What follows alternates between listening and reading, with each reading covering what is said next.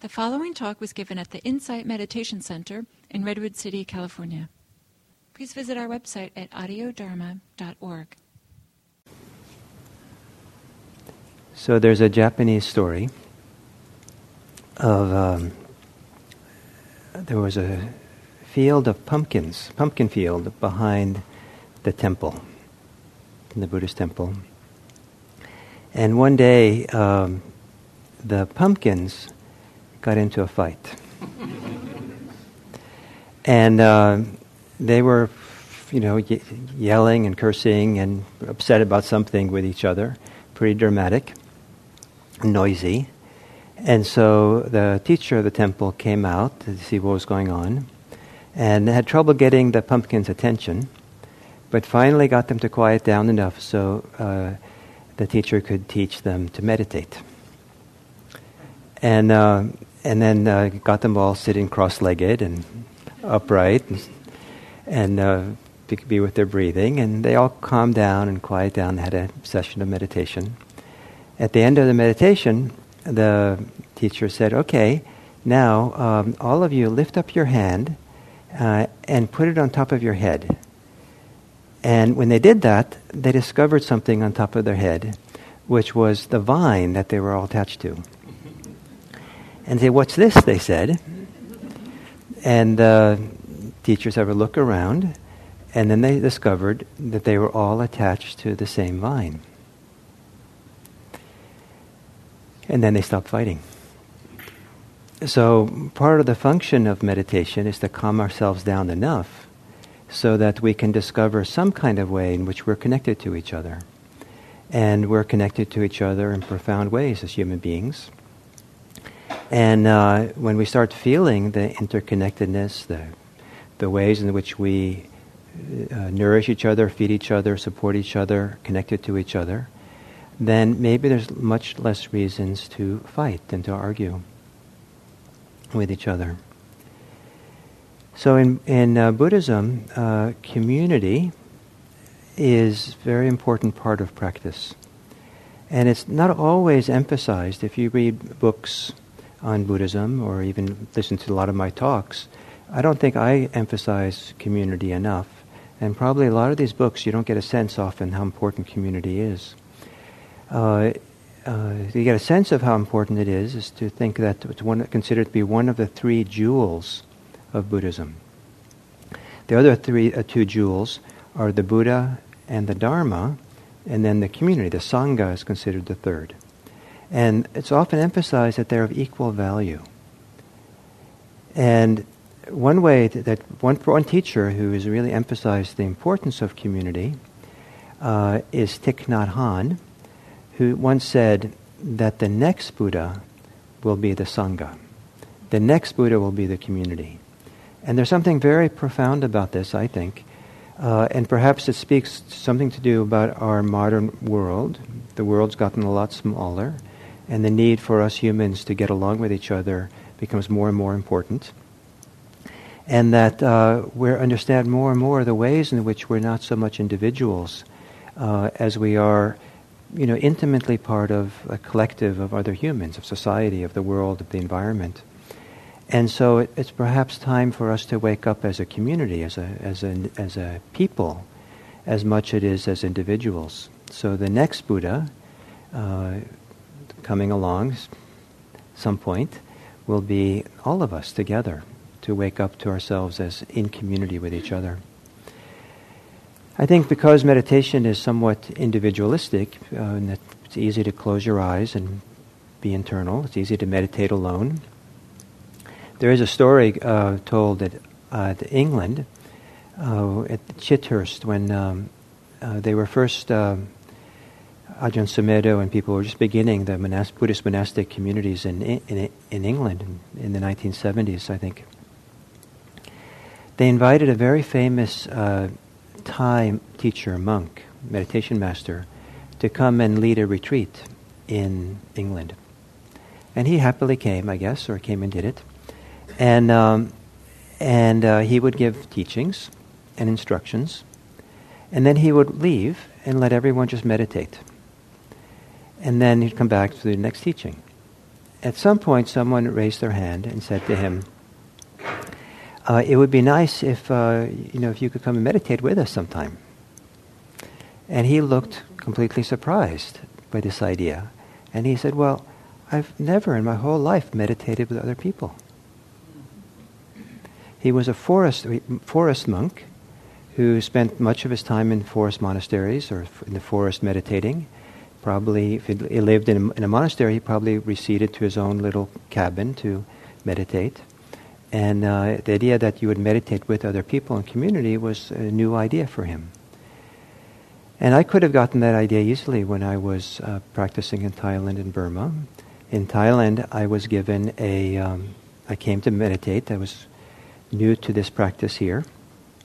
And I showed up at the monastery and I just was curious. And I showed up and said to the abbot, I'm here to meditate. Tell me what to do.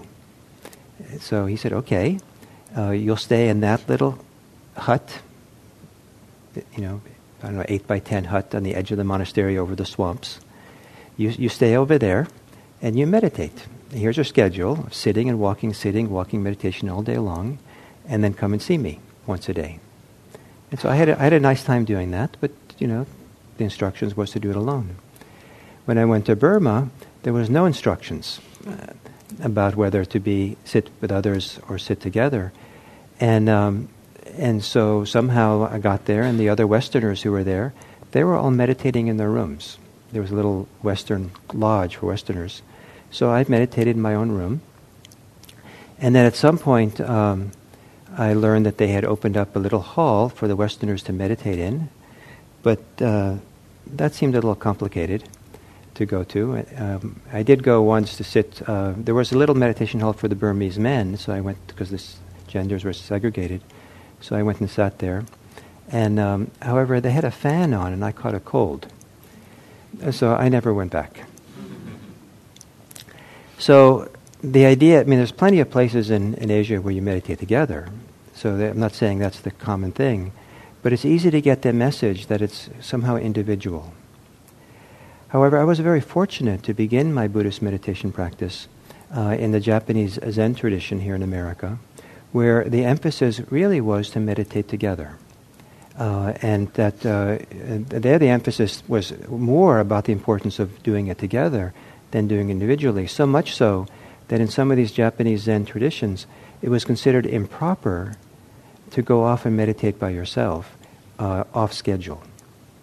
In fact, there was a story of one of the first students of Suzuki Roshi, early students of Suzuki Roshi, who decided to go practice in one of the premier Zen monasteries in Japan, Eihei.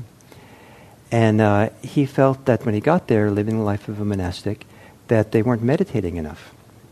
So he decided he would meditate extra. So he'd go into the meditation hall and sit there and meditate diligently. And so it's a little bit dramatic story, so you'll gasp maybe. He'll warn you.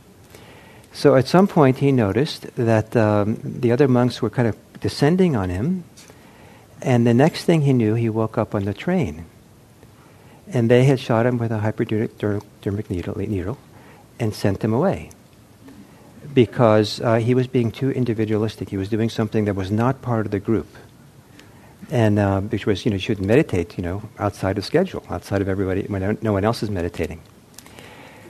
So there are these extremes ends of these two. Examples. I met this man. Actually, I met him in Burma, and many years later, the Suzuki Roshi's wife. When I told her Suzuki Roshi was a founder of San Francisco Zen Center, and he died in 1971. But his wife stayed living at Zen Center for many years. So I met her in some 10 years later, and I told her I was going to Burma. And she said, Suzuki Roshi always wanted to go to Burma. So she gave me a photograph of him, a color photograph of Suzuki Roshi, to take with me. So I took it with me, and I came to this monastery to meditate in Burma, where I was meditating in my room all the time. And there was a Western monk there. Turned out that Western monk was the monk who in the 1960s had been put on the train. And so I was kind of delighted to meet him, and I'd heard this legendary story, and then I found out it was true. He said, "Oh yeah, that's what happened." And then I gave him the photograph, because it had been his teacher in the 1960s.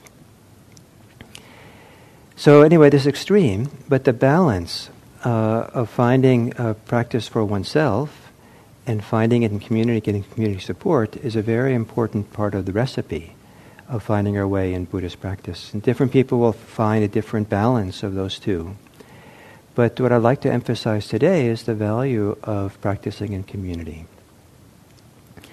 One analogy that's sometimes used is that if you want to make a fire, it's hard to have a fire with just one log. But if you have lots of logs piled up together, then you can have a great fire. So in some ways it's hard to practice alone completely. You need to have people. Most people need a fair amount of support from others so they can really, the practice can get going. And that's certainly my case. And so I was very fortunate to start my practice in the Zen tradition, where the emphasis was to be in community. And for me, I was young, and I went to live in the Zen Center, so I was really kind of in the community all the time. And one of the first reasons I had for going there to be in the Zen community was I felt a need to be mirrored. I felt a need to get feedback. I could see that I had some personal foibles, say it, kindly, and that I was kind of blind to, or I couldn't quite get my handle on. And I noticed that when I was in the community there, that they stood out in highlight. I saw them more clearly. And rather than going to community to hide from what I didn't want to look at myself, I went to community to have it stand out, so I can look at what was uncomfortable. And so I could work with it and practice with it and find my way through. And so that was one of the first motivations I had for being in the community at Zen Center. As I was there, one of the things that became very clear, and it became super clear in that first retreat in Thailand when I was put in a little hut by myself. Because I'd spent my years of meditation at the Zen Center in community, and the bell rings in the morning, everyone wakes up, and everyone goes and meditates. And there was no question about it. The bell rings, you meditate, and you go as a group, and everyone's sitting there meditating together. And so there wasn't like, well, do I feel like getting up now? Maybe I've meditated enough now. This has been successful. And, 5 minutes in. And so I'll go, and go have other things to do. No, you meditate with the group, and when the group stops, then you go. And so I was carried by the discipline of the group. And a lot of my ability to practice in an ongoing way, in a disciplined way, in an inspired way, was because I was practicing within the group. And then when I went to Thailand, my first retreat there, and I was put by myself in a little hut, I thought, wow, I didn't realize how much I relied on the community and the group for the discipline. And then I thought, now that my task is to find the discipline in myself. And so for 10 weeks, I meditated alone. And so that was kind of took a lot of, pull something inside of me to be able to keep doing it without the support of others around me. And part of the value for me of being in community was not only was I mirrored to them, but I saw in other people qualities that I really admired. I saw people who demonstrated qualities of freedom, of being really at ease and at peace with themselves and the world around them. I saw people who lived lives of integrity. I saw people who lived lives of generosity in a way that I'd never seen before, that inspired me what's possible. I saw people who were kind. Still to this day, I have a visceral memory of talking about a personal tragedy I was going through with one of the teachers at Zen Center, and the compassion that he had for me, changed my life in some way. So this idea of being around people who have qualities that inspired me, that fed me, that showed me what was possible, was a very important part of being in the community. And then there were times when being in community, I got feedback. People, you know, Gil, you know, there's something I want to tell you. And I said, oh. And people would actually tell me about things they noticed about me because they got to know me over time. That, you know, if you're always living alone individually, there's no one who's going to, you know, give you feedback of what's important. The Buddha said that if someone gives you feedback that is useful, you should treat them as a treasure. They're so valuable for you. Much more valuable, perhaps, than someone just makes you comfortable. But, you know, so there's a certain kind of discomfort that's very helpful, that helps you to grow and develop.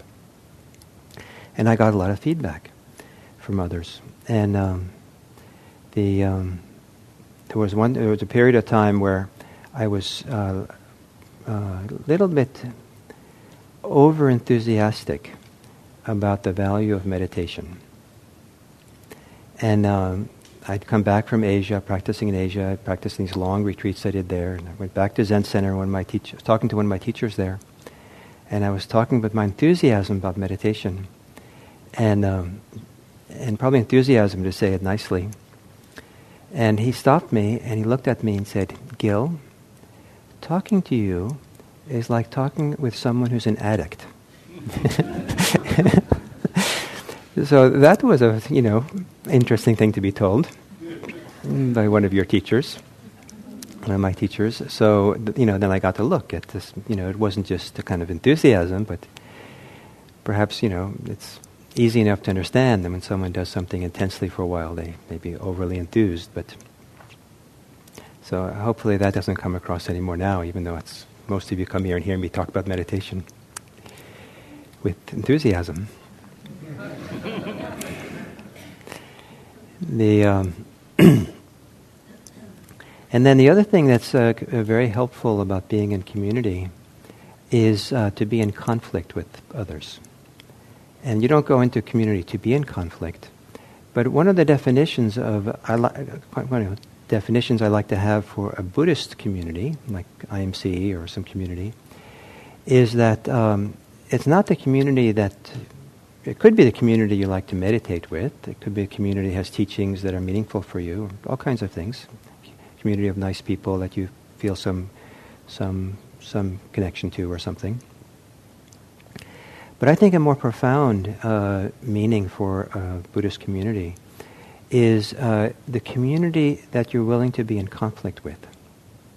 The community that you would like to be in conflict with, or that, you know, because conflict is part of our human life. We're going to find out ways in which we rub against each other the wrong way, and we're going to make mistakes, and we're going to say the wrong things, and we're going to,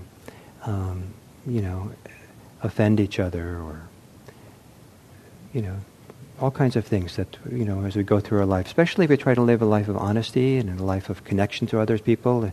We start trying to do things together, and like in a place like IMC, if you are going to volunteer here at IMC, you're doing things and cooperating, trying to get things done.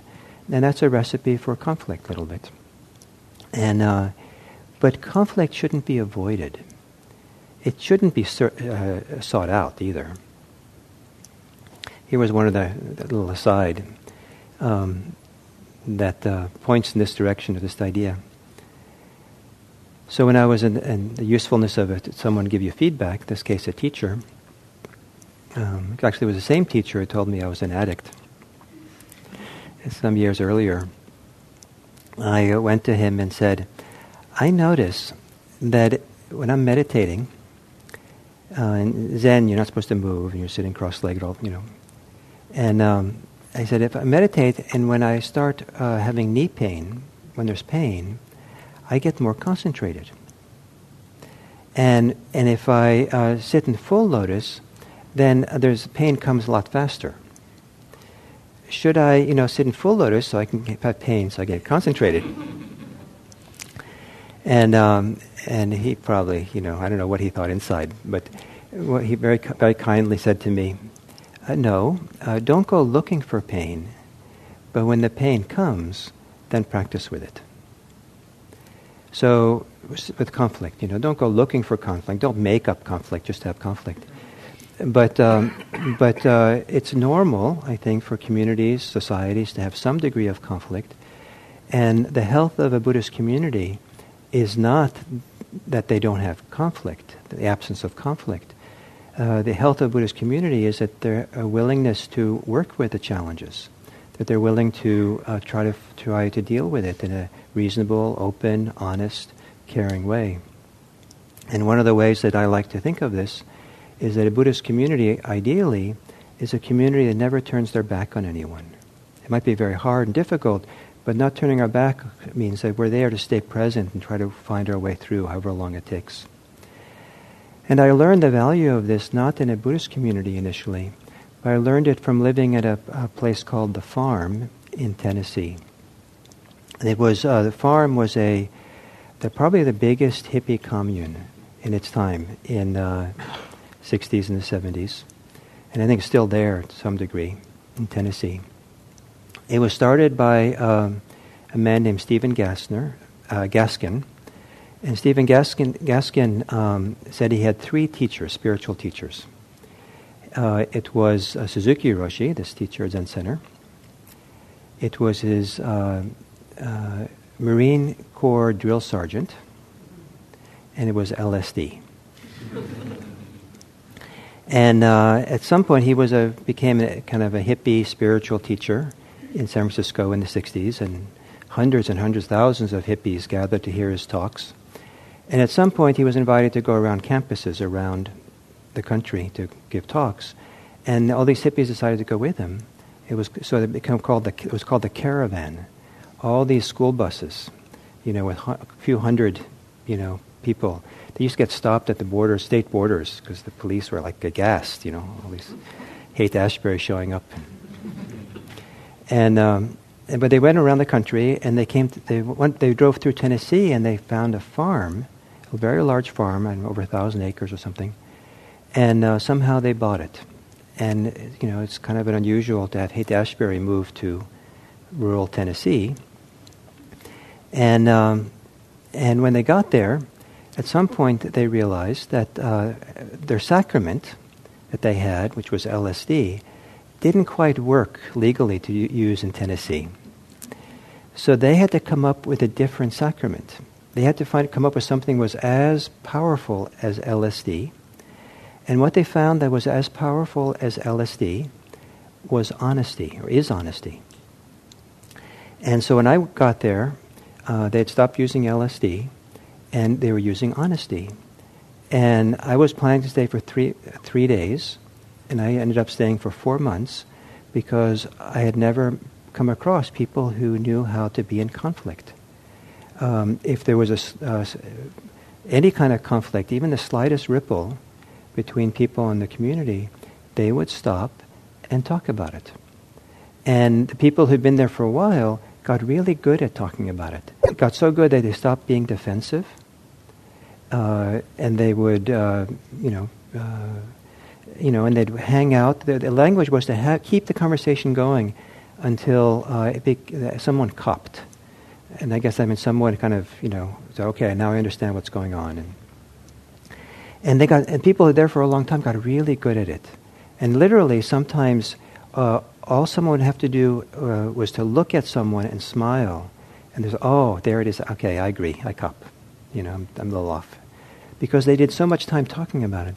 So this idea that you would walk towards conflict and difficulty and bring it up and talk about it, and that there is, in fact, a way through it, was very inspiring for me.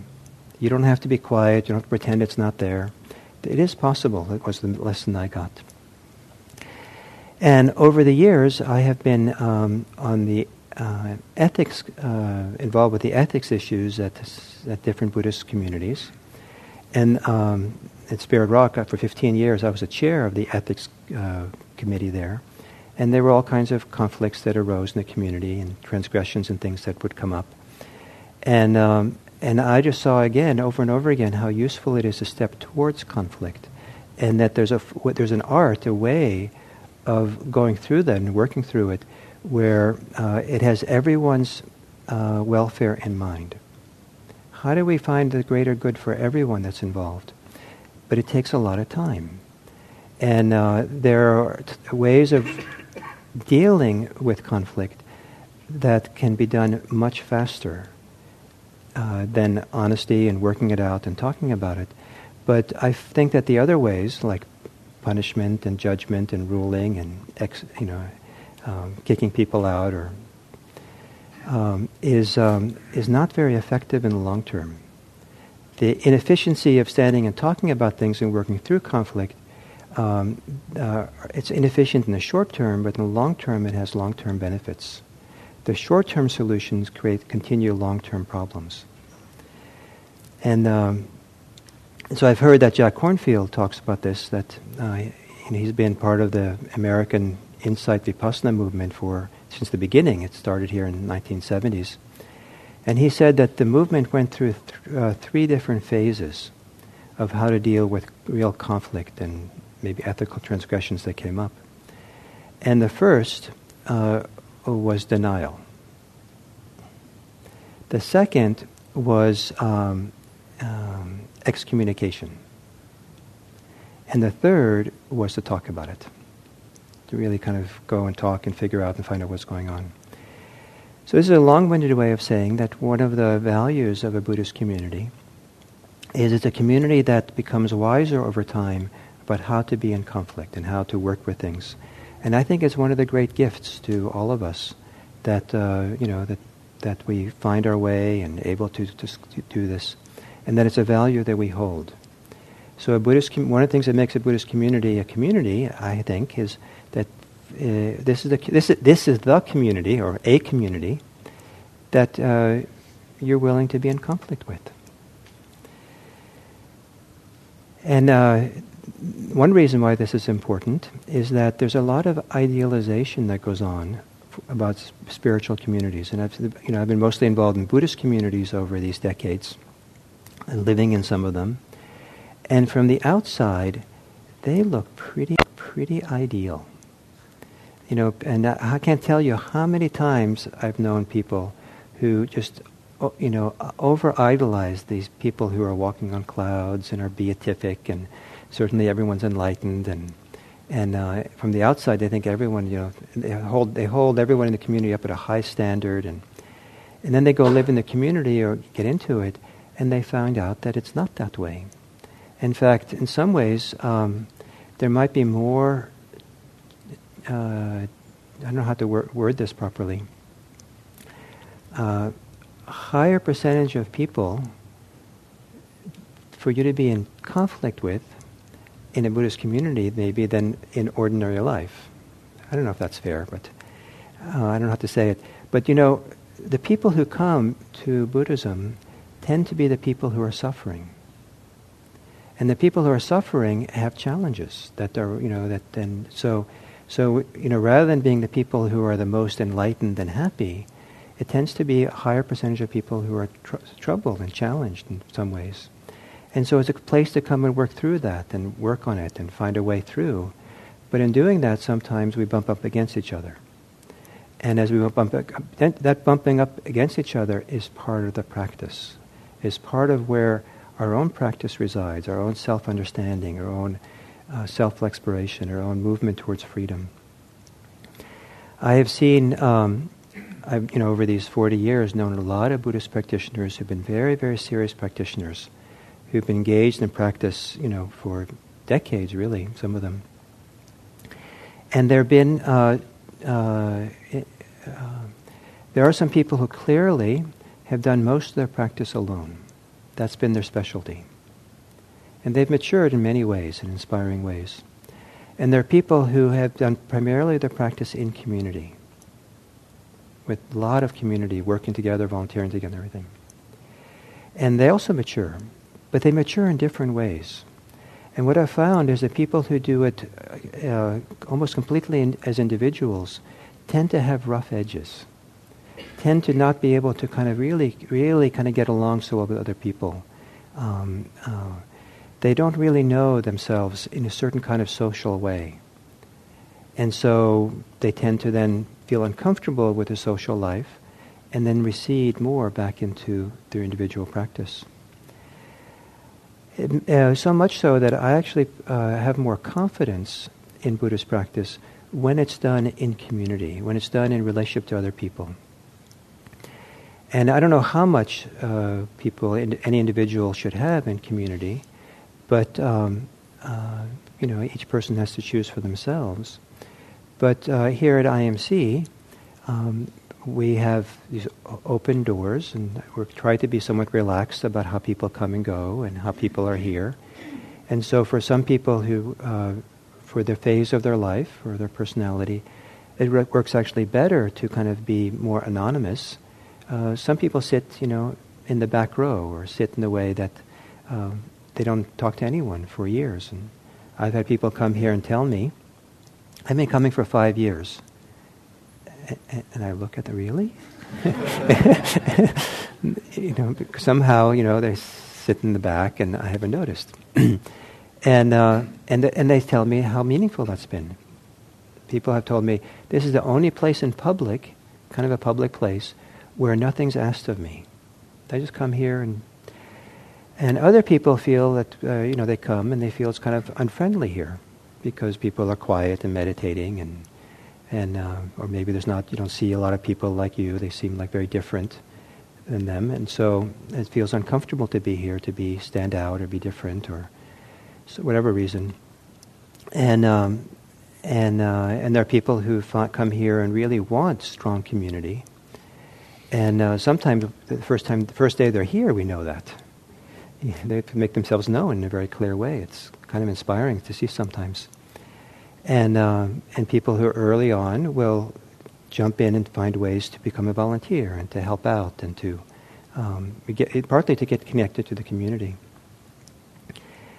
And so the idea at IMC, given an urban setting, and people have busy lives and work lives and family lives and all kinds of lives, is to have a center that is available for people to join and participate in many different ways.